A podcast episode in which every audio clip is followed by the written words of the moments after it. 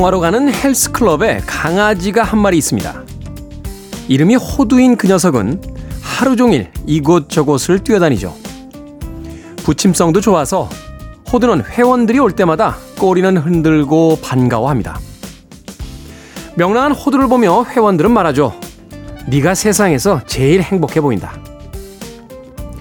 호두의 하루는 단순합니다. 하루에 두 번 밥을 먹고요. 공을 가지고 놀고 소리가 들리면 뛰어가고 사람들이 오면 꼬리를 흔듭니다. 그리고 피곤해지면 시원한 바닥에 누워 잠이 들죠.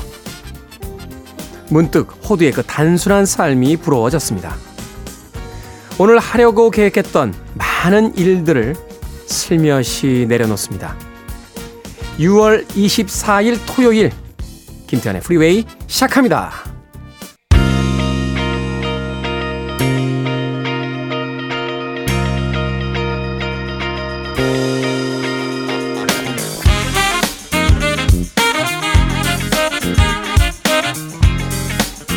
빌보드 키드의 아침 선택 김태훈의 프리웨이 저는 클 태 자 쓰는 테디 김태훈입니다.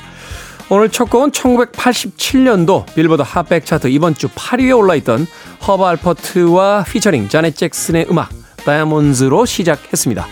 자 6월 24일 토요일 일부 음악만 있는 토요일로 꾸며드립니다.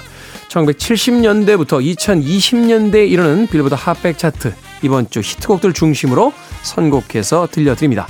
자, 과거의 히트곡들 어떤 음악들이 있었는지 토요일 1부에서 확인해 보시길 바라겠습니다. 그리고 2부는요, 어, 북끄북끄로 꾸며드리죠. 책 한 권을 읽어보는 시간입니다. 오늘 또 어떤 책과 함께 즐거운 수다가 이어질지 2부도 기대해 주시길 바랍니다. 여러분은 지금 KBS 2라디오 김태훈의 프리웨이 함께하고 계십니다.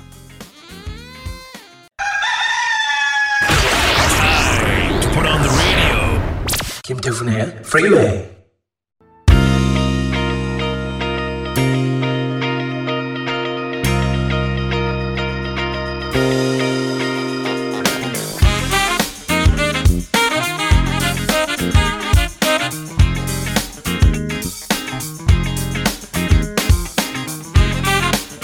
음악만 있는 토요일 세 곡의 노래 이어서 듣고 왔습니다. 2004년도 빌보드 핫백 차트 3위에 올라있던 후바 스탱크의 The Reason 그리고 1995년 역시 같은 차트 이번 주 8위에 올라있던 TLC의 Waterfalls 그리고 78년도 역시 빌보드 핫백 차트 이번 주 8위에 올라있던 스윗의 Love Is Like Oxygen까지 세 곡의 음악 이어서 듣고 왔습니다. 아, 이미영님, 오늘 아침도 덕분에 반긋입니다. 라고 아침 인사 보내주셨고요. 0212님께서요, 전남 광주에서 순창까지 출근할 때마다 듣습니다. 가는 길에 주파수가 달라져서 찌지직 합니다. 하지만 주파수 안 바꾸고 갑니다. 어떤 구간 지나면 태연 오라버니 목소리가 선명하게 들립니다. 띄엄띄엄이긴 합니다만, 그래도 그렇게 듣는 것도 좋습니다. 참 생각이 여유로우시네요. 최근에는 이제 콩이라고 하죠. 어, 이 디지털 기기를 통해서 어플리케이션으로 듣기 때문에 구간에 따라서 주파수가 달라지는 경우는 없습니다. 근데 라디오로 듣게 되면 서울에서 출발할 때 혹은 내가 사는 곳에서 출발할 때 맞췄던 주파수가 어떤 경계선을 지나가면서 이제 주파수가 바뀌잖아요. KBS 2라디오도 서울 지역은 106.1이긴 합니다만 이게 또 지역에 따라서 주파수가 달라집니다. 그러다 보니까 이제 방송 중에 제가 KBS 2라디오 어, 몇 메가헤르츠 이렇게 이야기를 못 드리는 이유가 지역마다 다르거든요. 그럼 그걸 막 억지로 맞추려고 막 이렇게 노력하는 사람들이 있는 반면에 그냥 조금 여유 있게 지직지직하는 그 잡음 소리와 함께 특히 이제 터널이나 아, 산 쪽 지나갈 때 이렇게 끊기거나 잡음이 들리는 경우가 있는데 그걸 그냥 감안하면서 들으신다. 저희 어린 시절의 라디오들은 사실은 선명하게 들리는 경우가 거의 희박했어요. 안테나를 막 이리저리 돌려야 했고요. 그렇죠? 어. 심지어는 이어폰도 어, 지금처럼 이렇게 두 개짜리 이어폰이 거의 없었습니다. 라디오 듣는 이어폰이 이렇게 한쪽 한쪽으로만 듣는 이어폰이 있어서 그걸로 라디오를 들었던 기억이 나요. 잠깐 너무 오래전인가? 너무 오래전 이야기를 하고 있나요? 저도 이제 책상에 이 주파수를 맞추는 아날로그 라디오가 하나 있습니다. 예, 그 라디오 굉장히 좋아하는데요. 스피커도 하나예요. 모노입니다. 예, 스테레오로 음악이 나오지 않습니다. 집에서 책상에서 일을 할 때는 노트북으로 뭐 디지털로 듣는 게 아니라 그 라디오를 켜서 라디오를 듣습니다. 예. 제가 이제 주로 듣는 음, 서울 지역의 이제 KBS 2라디오 106점이라고 97.3 네, 이렇게 두 채널을 왔다 갔다 하면서 이렇게 음악을 듣는데요. 좋아요. 어, 옛날에 그 어떤 정겨운, 약간 좀 따스한 그런 느낌이 담겨져 있어서 예, 주파수가 좀 지직거려도 예, 거기에 또 묘미가 있어요. 이렇게 다이알이라고 하죠. 이걸 돌려가지고 그 미묘한 손끝의 감각으로 이 주파수를 딱 잡아냈을 때 그 느낌. 아, 그 손맛. 예? 그 낚시할 때 느끼는 그, 그 손맛. 밑장을 뺄 때 그, 아, 이건 아니다. 아, 이건 아니고. 하여튼 그 손맛이 있습니다. 그 아주 기가 막힌 손맛이 있어요. 그걸로 이제 라디오를 듣죠. 0212님, 전날 광주에서 순창까지 출근할 때마다 듣는다고 하셨는데, 잘 들리지 않는 상황 속에서도, 어, 어, 김태훈의 프리웨이 즐겨 들어주셔서 감사합니다. 자, 음악 듣겠습니다. 2020년으로 갑니다. 빌보드 핫백 차트 이번 주 13위에 올랐던 포스트 말론의 Circles 그리고 1971년 역시 같은 차트 이번 주 4위에 올랐던 폴 리버 앤드 레이더스의 Indian Reservation까지 두 곡의 음악 이어서 듣겠습니다.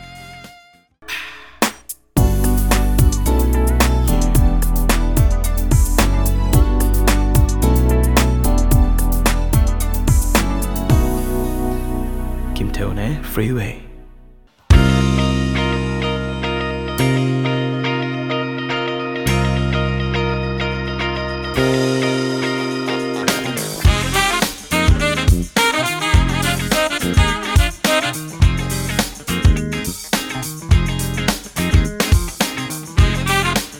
빌보드 키드의 아침 선택 KBS 2라디오 김태훈의 프리웨이 음악만 있는 토요일 함께하고 계십니다.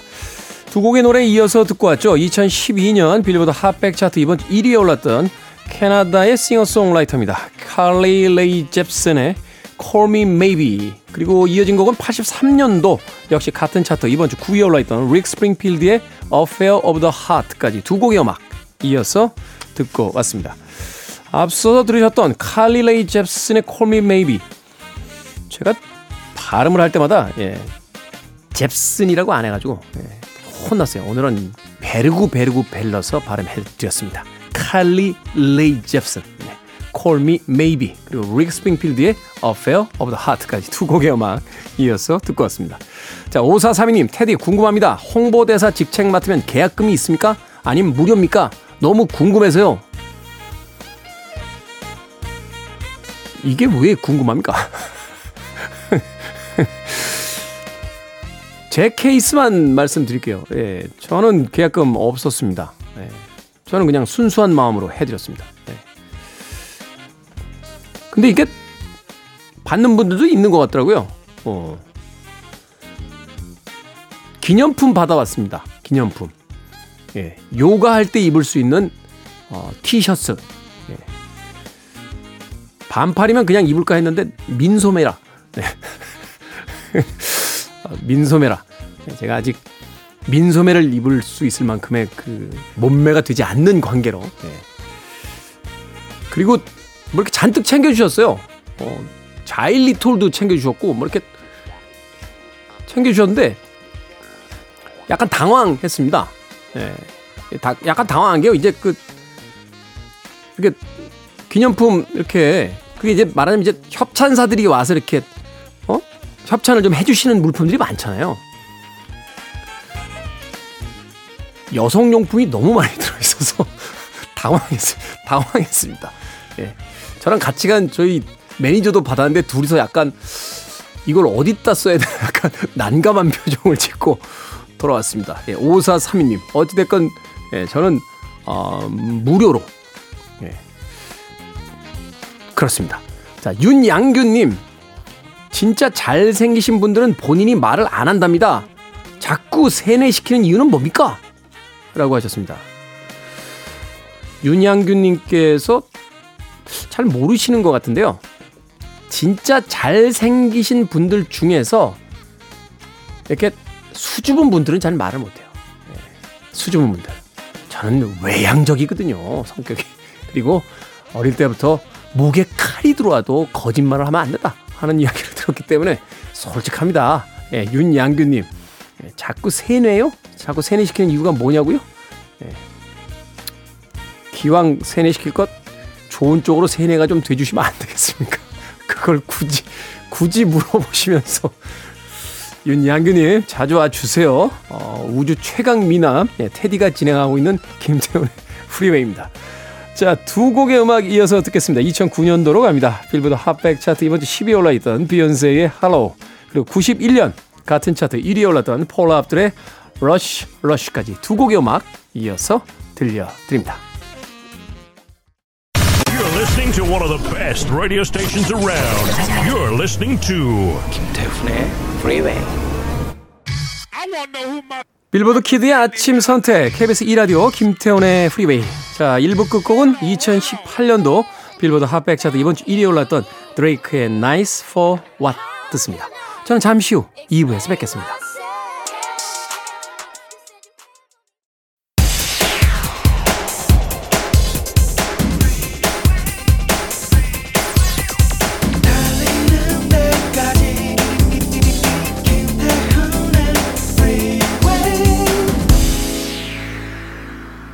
김태훈의 프리웨이 6월 24일 토요일 2부 시작했습니다. 2부 첫 곡은 마이클 크레투의 Moonlight Flower 듣고 왔습니다. 자, 토요일 2부는요, 책 한 권을 읽어보는 시간이죠. 북끄북끄로 꾸며드립니다. 잠시 후에, 과연 오늘은 또 어떤 책을 가지고 즐거운 수다를 나눠볼지 만나봅니다. I want it. I need it. I'm desperate for it. Okay, let's do it. 김태훈의 Freeway.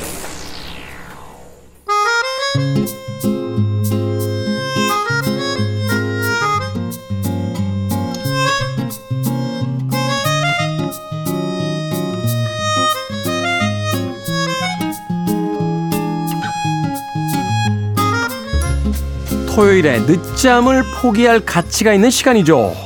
휴일 아침에 즐거운 수다 북구북구 북튜버 이시안 씨, 북칼럼니스트 박사 씨와 함께 합니다. 안녕하세요. 네, 안녕하세요. 자, 오늘은 최인훈의 단편 달과 소년병을 읽어보도록 하겠습니다.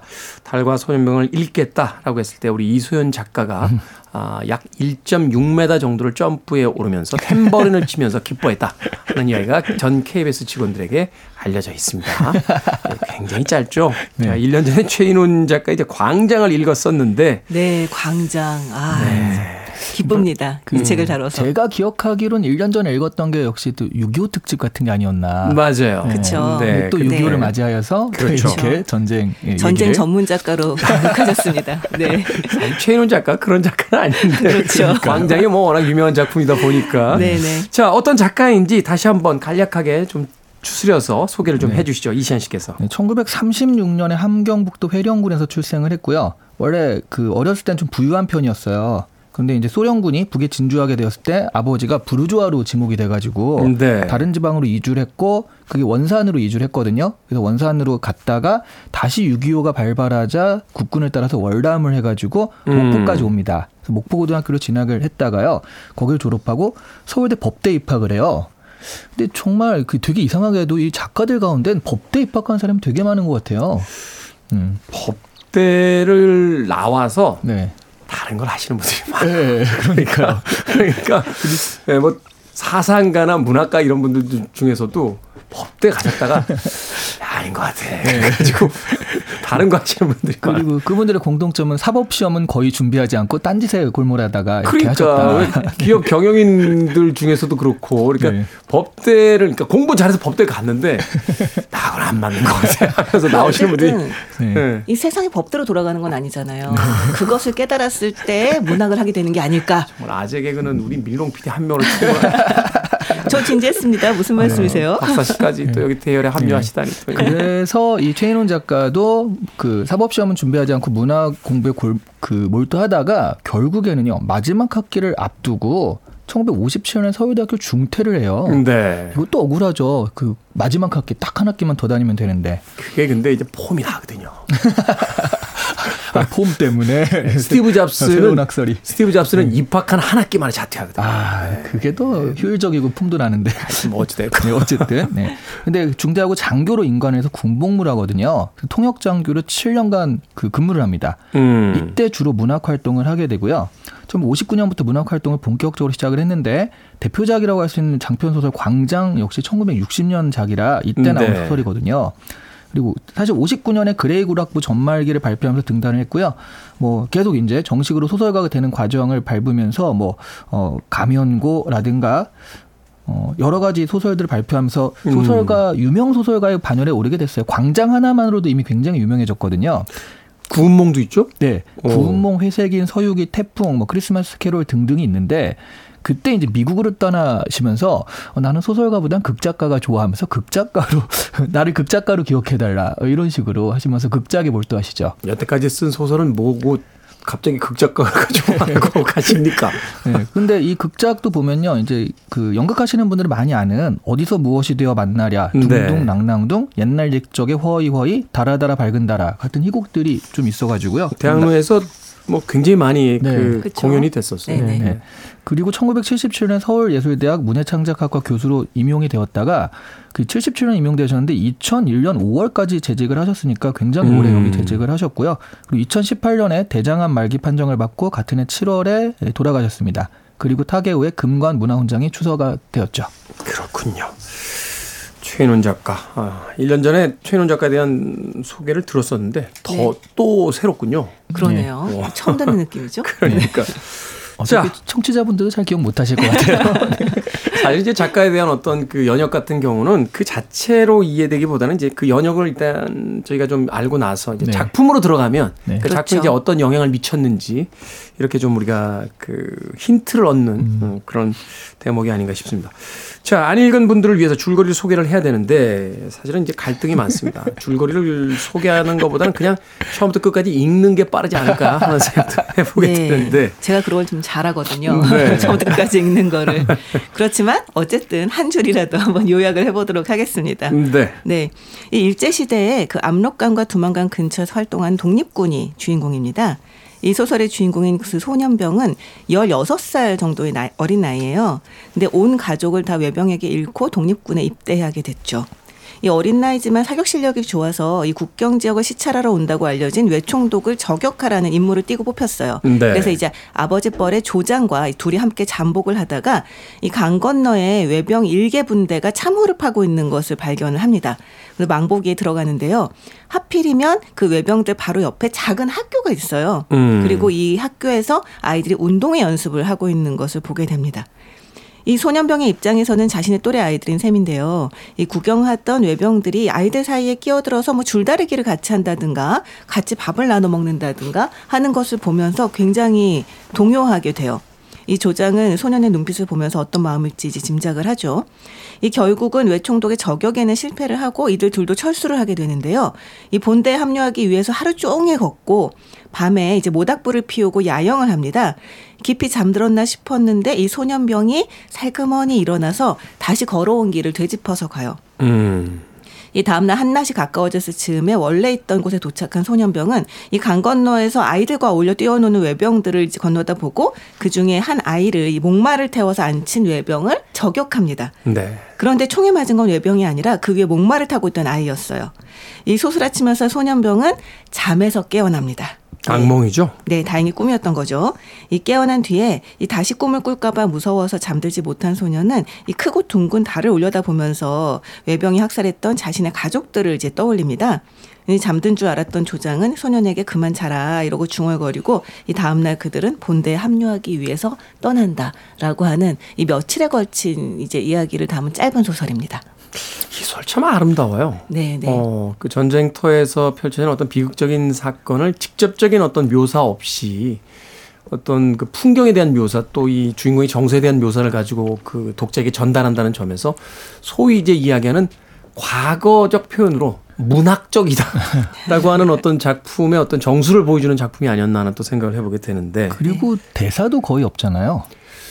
저는 대사가 아예 없었던 걸로 기억을 하는데 박사 씨가 오늘 정정해 주셨어요. 네. 한 마디 있다고. 아, 네, 그 어, 한마디가 아주 중요합니다. 네. 어, 그렇죠. 그 이야기를 이제 나중에 네. 배우도록 하겠습니다.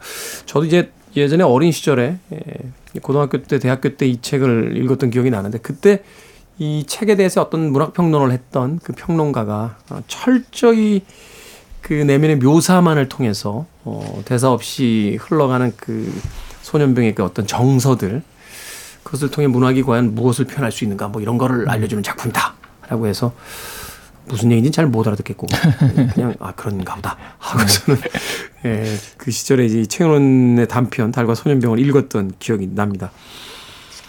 어, 음악을 듣겠습니다. 아, 조금 이르긴 합니다만 음악을 한 곡 듣고 와서 이제 본격적으로 이 책의 어떤 장면 장면들을 하나씩 하나씩 짚어가면서 이야기를 나눠보도록 하겠습니다. 마빈 게이의 음악 선곡했습니다. What's Going On. 마빈 게이의 불후의 명곡이죠. What's Going On 듣고 왔습니다. 빌보드 Kid의 아침 선택 KBS 2라디오 김태훈의 프리웨이 북끄북끄 박사 씨, 이시한 씨와 함께 오늘 최인훈 작가의 책 달과 소년병 읽어보고 있습니다.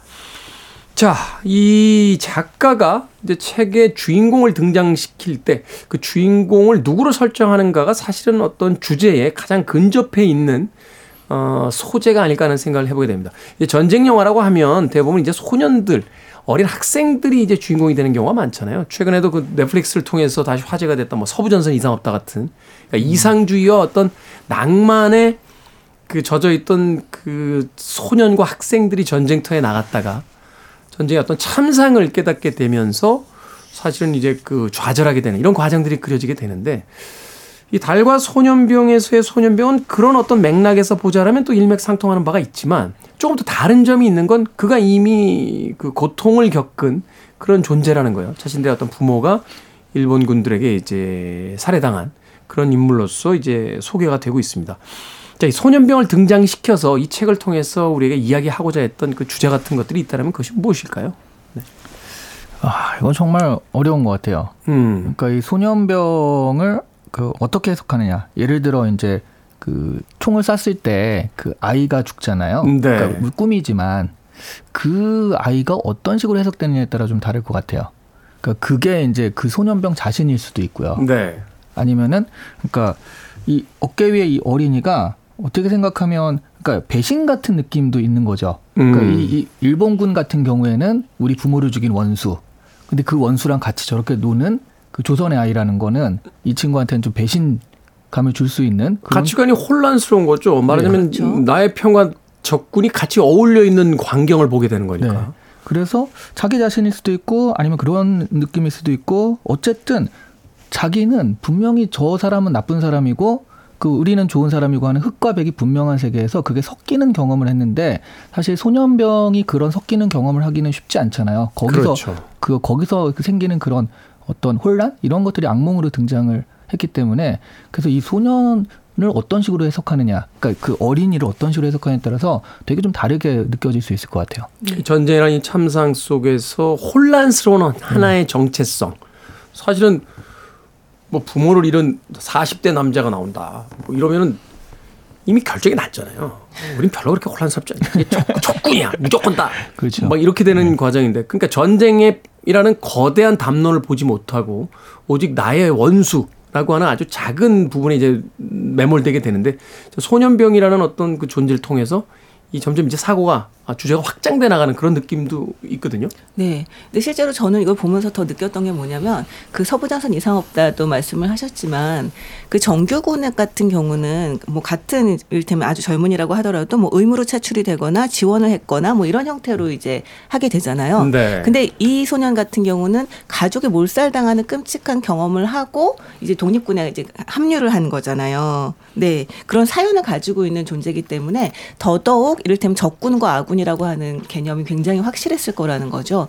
그런 상태에서 이 소년이 부모가 죽지 않았다면 학교를 다니고 있을 나이고 네. 물론 이제 그 운동에서 학은 더 어린 아이들이었지만 어쨌든 어 그런 상황이 아니었으면 자기도 학교를 다니면서 운동회를 준비를 하거나 여러 가지 이제 학생 생활을 하고 있었을 텐데 자기는 그 생활에서 완전히 그 격리가 되어서 지금 진짜 죽느냐 죽이느냐의 상황에 있는데 그런 어떤 평화로운 적과 아군이 어울려 있는 평화로운 장면을 보았을 때 그 엄청난 혼란을 느낄 수밖에 없는 그런 상황이 또 있기도 한 거죠. 네. 그렇죠. 그래서 네. 그 꿈속에서 그 어, 목마를 타고 있던 아이가 총을 맞아 떨어지는 건 말하자면 그 혼란스러운 자아에 대한 어떤 그 네.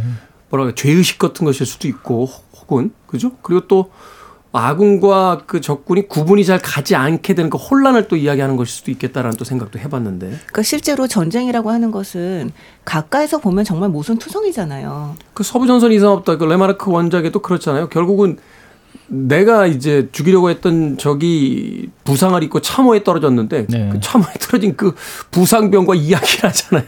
그렇죠. 그러니까 실제로 이, 소, 이 소년 같은 경우는 정말 적은 죽여야 한다라고 하는 어떤 그 절대적인 거에 몰려 있지만 현장에 들어가 보면 사실은 사람이라고 하는 존재는 절대 그런 존재가 아니라는 걸 알게 되거든요. 음. 적이냐 아군이라고 단순하게 나눌 수 있는 존재가 아닌 거죠.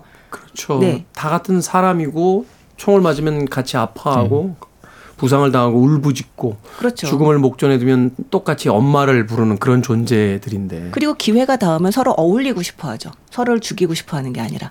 그런 존재들이죠. 이 외병 같은 경우도 이 아이가 적군, 이를테면 내가 소탕해야 될 적의 아이들일 수도 있지만 이 아이들을 보면 같이 놀고 싶어 하잖아요. 그렇죠. 게 인간의 본성인데 전쟁은 그 본성에 완전히 정반대로 이제 거슬러 가는 것이니까 음. 저는 아마 이 장면을 그리면서 저자는 그걸 질문하고 싶었던 것 같아요. 그러니까 우리는 지금 무슨 짓을 하고 있는가?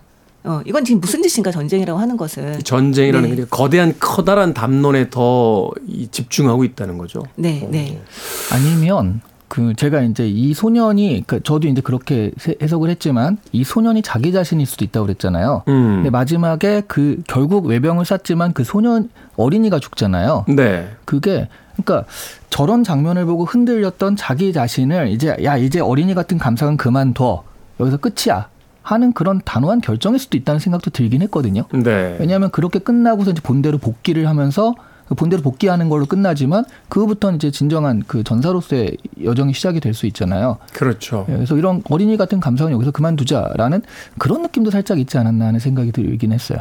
음, 그렇군요. 이 최은은 작가의 책이 그래서 참 문학적이라는 게 다층적 해석이 가능한 네, 한편으로 얘기하면 뭔지 잘 모르겠는 구체적으로 안 쓰여가지고 좋은 말로 메타포가 강해서 네. 저는 사실 여기서 그 소년이 그 아이를 쏴 죽인 장면 되게 끔찍하잖아요. 꿈속이긴 합니다만. 그게 네. 왜 현실이 아니라 꿈이었을까? 약간 이게 처음에 의문이 들었었거든요. 사실은 아이를 쏠려고 한 건 아닌데 네. 그러니까 아니 뭐냐면 실제 만약 현실에서 그런 일이 일어날 수도 있잖아요, 사실은. 그렇죠. 근데 그랬다면 훨씬 더 충격적이었겠죠. 그것이 그 사건이 그 돌이킬 수도 없는 것이고. 근데 작가는 그것을 꿈속의 이야기였다 라고 이제 그 설명을 하고 있거든요. 근데 그걸 보면서 이 작가는 어떻게 보면 이 소년에게 동정심을 갖고 있었던 게 아닐까. 음. 이미 그런 일이 현실에 만약 일어난다면 이 소년 돌이킬 수 없는 타격을 받게 되는 거잖아요. 우리도 마찬가지로 이 독자들도 마찬가지일 수 있, 있으니까요. 그래서 저도 아 정말 너무 그 장면에서 와 꿈이라서 너무 다행이다라고 생각을 음. 했었거든요. 그래서 네, 그러니까 이 작가가 자신이 만든 캐릭터인 소년병을 보호하는 방식 네, 그리고 독자들에게 질문하듯이 자 여기 지금 총을 겨누고 있는 소년병이 있습니다. 부모의 원수를 갚기 위해 그런데 일본 병사를 겨냥했다. 그가 만약 실수로 조선의 아이를 맞추게 된다라면 이 아이는 얼마나 큰 상처를 받고 또, 또 다른 어떤 그 충격 속에서 힘들어 하겠습니까? 전쟁이란 과연 뭡니까? 이 소년을 누가 도대체 이 전쟁터에다 내몰았습니까? 이런 어떤 질문을 던지는 듯한 네. 그런 그 장면일 수도 있겠네요. 네, 네. 그리고 이 보통 이제 작가가 자기 자신을 투영한 캐릭터를 여기 이 소설이나 이런 등장시면 오너케라는 말을 쓰잖아요. 음. 저는 이 가치관 조장이 약간 그 작가의 오너케 같은 느낌도 있었거든요. 오너케 네. 좀 풀어주세요. 그러니까 그 캐릭터인데 오너, 그러니까 작가가 투영된 캐릭터인 거죠. 그러니까 작품 속의 작가의 그 어떤- 화자, 네. 아, 작가를 대신하는 캐릭터. 어떤 특성이라든가 꼭 이제 말하는 사람이라기보단 작가의 특성이라든가 어 이거는 약간 작가 같은데라는 그런 그 캐릭터가 많이 들어간 그런 식으로 이제 오너케라고 하는데 작가의 직접 개입이 되겠군요. 네네. 그러니까 조장의 입장 자체가 소년병이 막 이렇게 흔들리는 것도 알고 근데 그거에 대해서 야, 그 괜찮은 거야 뭐 이렇게 얘기하지도 않고 너 전사가 이러면 안 돼 이렇게 화내지도 않고 그냥 놔둬 주거든요. 그냥 자라. 예, 막 자라. 자라. 막 이런, 이렇게. 네. 그리고 그냥 덤덤하게 이 끌고 가는 그런 모습들이 사실은 이, 그러니까 어른들이 여기에서 개입할 수 있는 여지가 이 정도가 전부가 아닌가. 음. 이 혼란한 6.25나 이 전쟁을 그 어린아이들이 겪게 하는데 어른들이 할 수 있는 일은 이 정도가 아닌가. 일제 강점기 독립 전쟁 뭐 네. 6.25 이런 다양한 네. 어떤 전쟁들 속에서 그 상처받은 네. 음, 캐릭터들에 대해서 작가가 개입할 수 있는 정도는 고작 여기에 이제 그칠 수밖에 없다라는 어떤 이야기를 담고 있다. 사실 전쟁에서는 어른들은 할 말이 없어요. 네. 그- 전쟁을 일으키면 대부분 어른들인 거고. 네, 물론 이 그렇죠. 조장 이 조장도 사실 휘말린 사람이기는 하지만 제가 네. 통계를 보고 깜짝 놀란 게요. 그 대부분의 전쟁에서의 사상사 사상자 수를 보면요. 군인보다 민간인 사망이 더 많아요. 음. 예.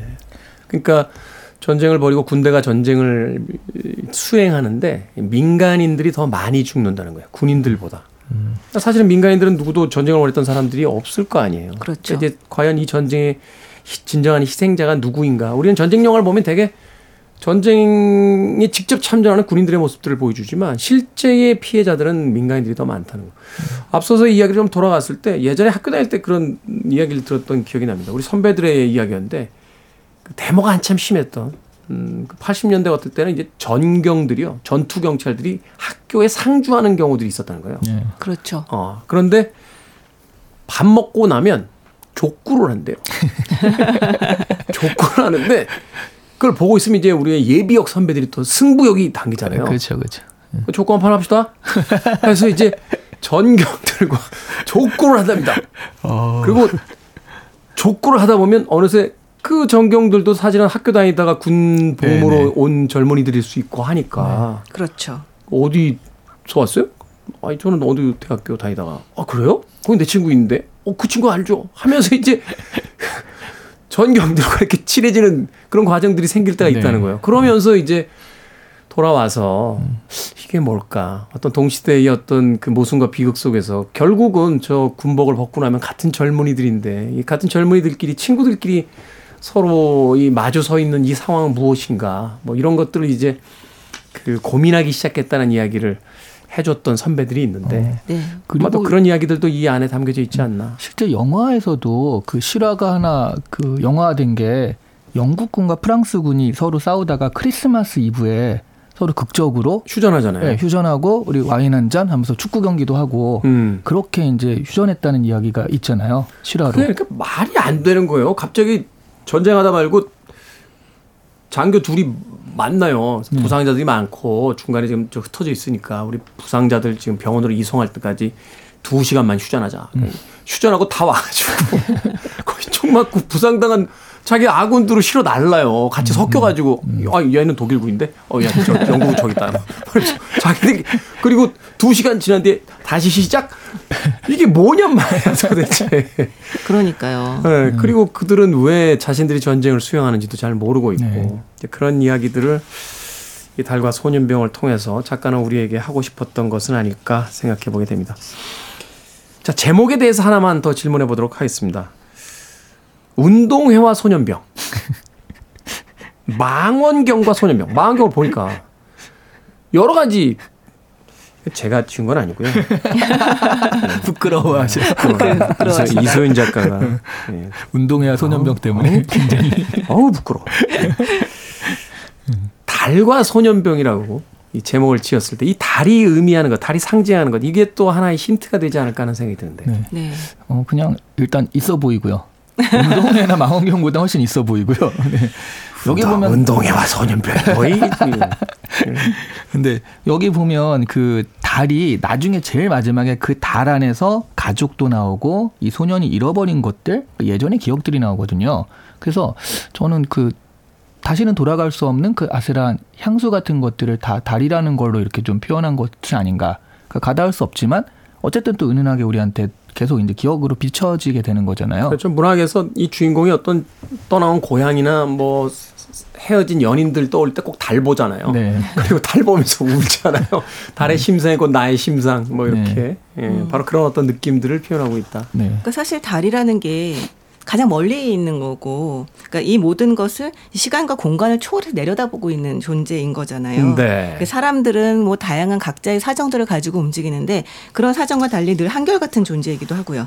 그러니까 사람들이 지상에서 서로를 죽이는 이런 굉장히 어리석은 짓을 저지르고 있을 때 말없이 지켜보는 존재가 또 달이기도 합니다. 또 말씀하신 것처럼 그 소년에게 옛 기억과 그리운 얼굴을 떠올리게 하는 그런 존재이기도 하고 어, 물론 달, 이 달이 그러진 않았겠지만 소년은 달이 스- 자기를 가여워하는 게 아닐까라고 하는 그런 느낌도 받게 되는 거죠. 그 네. 달 아래 서 있는 소년병의 모습이 꼭 그 잃어버린 음 자신의 이제 부모 밑에서 네. 어그 부모를처럼 이 달도 또 그렇게 생각을 하잖아요. 그러면서 네. 그 달로부터 보호받고 있는 듯한 그런 느낌을 또 받아들이기도 하는데. 네, 실제로 제가 아까 처음에 말을 했을 때 대사가 딱 한 번 나온다라고 음, 굳이 네. 말씀을 드렸는데 전 이 대사 부분이 굉장히 이 소설의 백미라고 생각을 합니다. 그러니까 최인훈 작가가 이제 그 한 번을 쓰기 위해서 아끼는 거잖아요. 네. 대사를 지금 안 돼. 여기서 대사 한 번 안 돼, 안 돼. 마지막에 그거를 더 충격적으로 주려면 이거 안 쓰면 안 돼.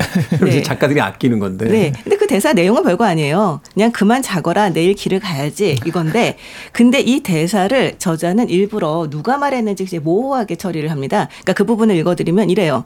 그러니까 그림자는 자꾸 꼬리를 물고 떠오르고 소년병은 그리운 얼굴들을 놓치고 싶지 않아 달의 얼굴을 지칠 줄 모르고 바라보았다.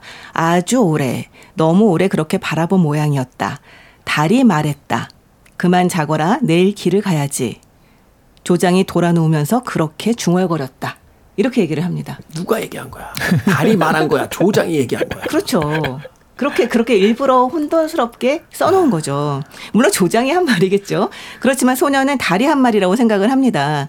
그러니까 적군이 우리 편 아이들과 함께 어울리는 인간적인 면모를 드러낸 걸 보면서 혼란을 느낀 소년에게 이 적도 아군도 없는 달. 그러니까 어떻게 보면 정말 진정한 세계의 모습으로 이제 저- 이 소년에겐 다가간 게 아닌가 그런 생각을 하게 돼요. 네. 여기서 투표. 나는 달이 말했다라고 생각하는 분. 전 굉장히 낭만적이세요. 달이 어떻게 말을 합니까? 정말. 문학적이잖아요. 뭐. 그러니까 이 그러니까- 대사가 평범해 보이지만 굉장히 울림이 크잖아요. 그만 네. 자거라. 네. 내일도 길을 가야 된다. 그러니까 그 많은 슬픔들이 있겠지만 음, 그래도 살아가야 된다. 아, 앞날을 향해 나아가야 된다라고 크, 이 문학적 중립법부터 아, 달이 얘기하죠. 달이 말했다고 생각하시는 거군요. 저요? 제가요? 예, 예. 그러니까 그 MBTI, ENFP 뭐 이렇잖아요. 그 F세요? I예요. 저는 I. 아, 그 앞에는 그렇고. INFP. 예. 감상적인 게 F고 약간 논리적으로 따지는 게 T거든요. 아, 그래요? 달이 어떻게 말해 이게 T고 아. 문학적이다 이게 가, F고. 가 끔 들리는 것 같기도 한데. 음악 듣고 와서, 음악 듣고 와서 책에 대한 이야기 나눠보도록, 더 나눠보도록 하겠습니다. 달, 달. 자, 피터 폴 앤 메리입니다. Where have all the flowers gone? 피터 폴앤 메리의 Where have all the flowers gone 듣고 왔습니다. 전쟁의 비극을 어, 묘사한 음악이죠. 브라더스 포의 음악으로도 어, 굉장히 많이 예, 들었던 음악이기도 했습니다. 오늘은 피터 폴앤 메리의 버전으로 들어봤습니다. 자, 빌보드 Kid의 아침 선택, KBS 2라디오, 김태훈의 프리웨이, 북끄북끄, 박사 씨, 이시한 씨와 함께 최인훈의 달과 소년병 읽어보고 있습니다. 자, 책 속에 등장하는, 어, 여러 가지 어떤 장면들이 있는데 그 장면들 하나를 이렇게 좀 드러내서 어, 그 장면을 통해서 좀 책을 다시 한번 읽어 주신다면 어떤 장면들 인상적이셨습니까? 근데 사실 책이 그렇게 길지 않기 때문에 네. 장면이 많지 않고 인상적인 장면은 딱 두 개잖아요. 일본군과 어린이들이 같이 이제 줄다리기 하면서 노는 장면, 그 음. 운동회를 같이 하면서 노는 장면과 그리고 어깨 위에 앉은 어린이를 잘못 쏘게 되는 이 장면 두 가지인 것 같은데요. 그러니까 뭐 쏘는 장면은 많이 얘기했으니까 어린이와 같이 노는 장면 이런 음. 것들이 이제 그나마 좀 얘기해 볼 수 있지 않을까 싶기도 합니다. 그 아이들에게는 사실은 이제 국적, 어떤 적국 과 아국에 대한 그 기준이 없잖아요. 경계가 네. 없잖아요. 그러니까 어울려서 같이 노는 거잖아요. 그리고 어. 반대로 일본군 입장에서도 이 아이들과 놀 때, 그러니까 아이들만 스스럼 없다고 해서 이게 되는 건 아니잖아요. 네. 일본군 역시 그 집에 놓고 온 떠나 떠날 때 놓고 온 이 자식들이 생각나서 같이 논 거일 수도 있고요. 근데 사실은 이 부분이 당시 뭐 지금도 뭐 시비를 걸 수 있는 부분들이 있겠습니다만 굉장히 예민한 부분이거든요. 네. 어, 사실 어떤 그 뭐라고 할까요? 어, 확실하게 피아를 구분하는 어떤 그런 시대를 살았던 사람으로 그런 의미에서 이 최인원 작가의 작품들 광장도 마찬가지였습니다만 결국은 시대와 한 개인이라고 하는 그러니까 철저히 어떤 국적이라든지 민족에서 독립되어 있는 개인의 어떤 한 인간이라고 하는 그 존재를 가지고 세상과 이 맞대응을 한다는 측면에서 굉장히 어떤 패기의 작가라는 또 그런 생각도 해보게 되는데 아니 저는 모든 문학은 그럴 수밖에 없지 않나라고 음. 생각을 합니다. 사실 모든 문학이 이 개인의 입장에서 이 세계를 보게 되는 부분이고요. 또 또 전쟁을 다루고 있는 또한 모든 문학들이 이 전쟁을 다루고 있는 문학 중에서 야 우리가 이겼다, 와, 우리가 졌다, 이게 신난다 이렇게만 끝나는 것은 근데 전 거의 없다고 생각을 해요. 진짜 진저, 진지한 작품이라면 할리우드에는 한 120만 개. 히어로물부터 네. 많죠. 사실 가까이서 본다면 전쟁이란 것이 험악 폭력적인 면을 드러낼 수밖에 없거든요. 정말 이렇게 이렇게 아주 이를테면 개인의 눈으로 이 전쟁에 참여하고 있는 개인을 눈으로 보게 된다면 그 모순이 적나라하게 드러날 수밖에 없는 게 이 전쟁이라고 하는 상황이라고 생각을 합니다. 네. 진짜 이상한 상황이에요. 정말 처음 본 적도 없는 사람들끼리 서로 죽이려고 한다는 상황 자체가 너무 이상한 데다가 이 소년병 같은 경우도 온 가족이 저에게 적에게 몰살됐잖아요. 그러니까 복수심을 가질 수 있다라고는 하더라도 이 소년병이 죽이는 병사는 사실 상관이 없는 자신의 가족을 몰살시킨 존재와는 상관이 없는 그런 그 병사이고 사람이고 그렇죠. 같은 군복을 입고 있다 뿐이지 내 부모를 죽인 바로 그 군인은 아니니까. 그렇죠. 게다가 내 부모를 죽인 바로 그 군인을 뭐 에게 복수를 한다고 하더라도 그 군인은 그 위에서 시키는 대로 한 거잖아요. 어떤 개인적인 원한 없이. 아, 복잡해 복잡해. 네, 네, 네. 이런 상황들이 정말 이게 뭐 복수라는 것도 가능, 뭐 이를테면 작동하지 않는 이런 이상한 상황들이 전쟁이라고 하는 건데 음. 그 전쟁을 다룬다면 너무 당연하게 이런 관점이 될 수밖에 없지 않나라고 사실 저는 그렇게 생각을 해요. 그렇죠. 할리우드는 저도 잘 모르겠습니다. 네. 할리, 할리우드는 단순하게 단순하게 이분법만 쓰는 어떤 그런 상업물들이니까. 근데 결국 이게 이제 개인과 조직의 문제인 것 같은데요. 이게 전쟁은 아니지만 지금 현대로 갖고 오면 가끔 드라마나 영화에서 그런 게 있거든요. 그러니까 되게 구조조정을 담당했던 되게 피도 눈물도 없는 그런 이사가 실제로 이제 칼바람을 일으켜서 다 해고시켰는데 그 중에 한 부하 직원이 뭐 이렇게 좀 극단적 선택을 한 거 보고 아 내가 이래서 안 되겠다 해서 반대편에 서 가지고 뭘 한다 이런 식의 영화들이 좀 있잖아요. 근데 이 사람은 어쨌든 구조조정을 할 때는 내가 이 조직에서 이 역할을 맡았기 때문에 그렇죠. 당신에 대한 사심은 없지만 내가 이 역할이기 때문에 한다라고 해서 탁 했는데 나중에 그 양심의 가책을 받는 건 조직은 절대 양심의 가책을 받지 않거든요. 조직은 네. 절대 양심의 가책이 없고. 일단 양심이라는 게 없기 때문에. 이 개인이 그걸 다 감당하는 이런 맞아요. 모습들인데 네. 사실 이거 보면 전쟁도 비슷한 거잖아요. 지금 맞아요. 보면. 네. 그래서 이게 결국 어, 전쟁이라는 게 개인, 사람의 비극 같지만 결국 국가의 폭력이다. 음. 국가가 강요한 폭력이고 이 전쟁이라는 거는 사실은 국가가 수행하는 거지 사람이 수행하는 게 아니다. 근데 여기서 이제 꼭두각시로 놀아나는 건 사람이니까 그 음. 부담을 왜 우리가 지어야 되느냐. 라는 그런 얘기들이 사실 이 안에 들어가 있는 게 아닌가 하는 생각도 들어요. 근데 진짜 이상한 건 뭐냐면 저는 어쨌든 이 책을 읽고 전쟁을 직접 당한 뭐 세대는 아니고 책이나 문학 예술을 통해서 이제 전쟁을 접하고 있는 사람이잖아요. 모든 문학과 예술이 이 전쟁이라는 게 정말 너무 이상한 상황이라고 하는 것에 대해서 계속 이야기를 하고 있음에도 불구하고 어째서 세상에서 전쟁은 없어지지 않는가? 이게 진짜 이상한 일이에요. 그러니까요. 근데 한편으로 도 그런 이야기 하시더라고요. 우리 한반도가 지금 어, 53년도에 그 휴전이 됐으니까 지금까지 한 70년 정도가 전쟁이 없는 거죠. 네. 한반도의 역사 속에서요. 70년간 전쟁이 없었던 경우는 거의 없대요. 음, 맞습니다. 그러니까 고대부터 지금까지 계속 전쟁이었다는 거예요. 음. 그러니까 이 얼마나 귀한 평화의 시기냐. 이 평화를 계속해서 우리가 가져가기 위해서 무엇을 생각해야 되는가에 대해서 고민해 보자 하는 이야기를 하더군요. 저희가 오늘 이 책을 선택한 이유이기도 합니다. 네. 맞습니다. 자, 한 줄 추천사 두 분 주시죠. 아, 이 추천사는 북구북구에서는 최고의 찬사입니다. 누가 저희한테 이렇게 추천하면 저희 반드시 하거든요. 짧습니다. 맞습니다. 짧은데 네. 정말 의미 있는 책이야. 예. 네. 제가 앞서 이야기 드렸습니다만 정정하겠습니다. 우리 이소연 작가가 1.6m가 아니라 1.8m 정도를 훌쩍 뛰면서 어, 너무 좋은 작품이라고 네. 햄버니를 양손에 하나씩 들고 쳤다는 전설이 있습니다. 그만큼 짧습니다. 아니, 네. 노래방에서 추천을 받으셨어요. 네. 자, 박사 씨. 네. 이 전쟁의 기이한 면모를 아주 유감없이 드러내 보이고 있는 그런 작품입니다. 정말 또 다른 전쟁이 일어나지 않기 위해서라도 이 소설은 모든 사람들이 읽어봤으면 좋겠다라는 생각을 했습니다. 전쟁을 통해서 무엇인가를 얻어가는 자는 과연 누구인가 하는 질문을 하게 됩니다. 자, 북구북구 오늘은 최인원의 달과 소년병 읽어봤습니다. 다음 주 기대가 됩니다. 이탈리아의 작가죠. 조바니노 까레스키의 신부님, 우리들의 신부님 읽어보도록 하겠습니다. 아마도 나이가 한 중년쯤에 가신 분들은 들어보셨을 거예요. 돈까밀로와 빼뽀네가 등장하는 진짜 어렸을 때 엄청 좋아했던 책입니다. 네, 자유주의자인 신부님과 사회주의자인 읍장님께서 네, 한 마을에서 주먹 다짐을 하시는 그런 아주 재미있는 이야기가 펼쳐집니다.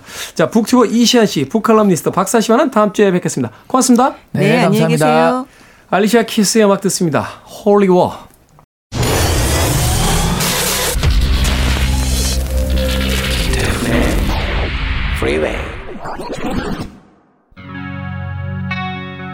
KBS 2라디오 김태훈의 프리웨이 오늘 방송 여기까지입니다. 오늘 끝곡은 건센 로지스의 Knocking on Heaven's Door 듣습니다. 편안한 하루 보내십시오. 전 내일 아침 7시에 돌아오겠습니다. 고맙습니다.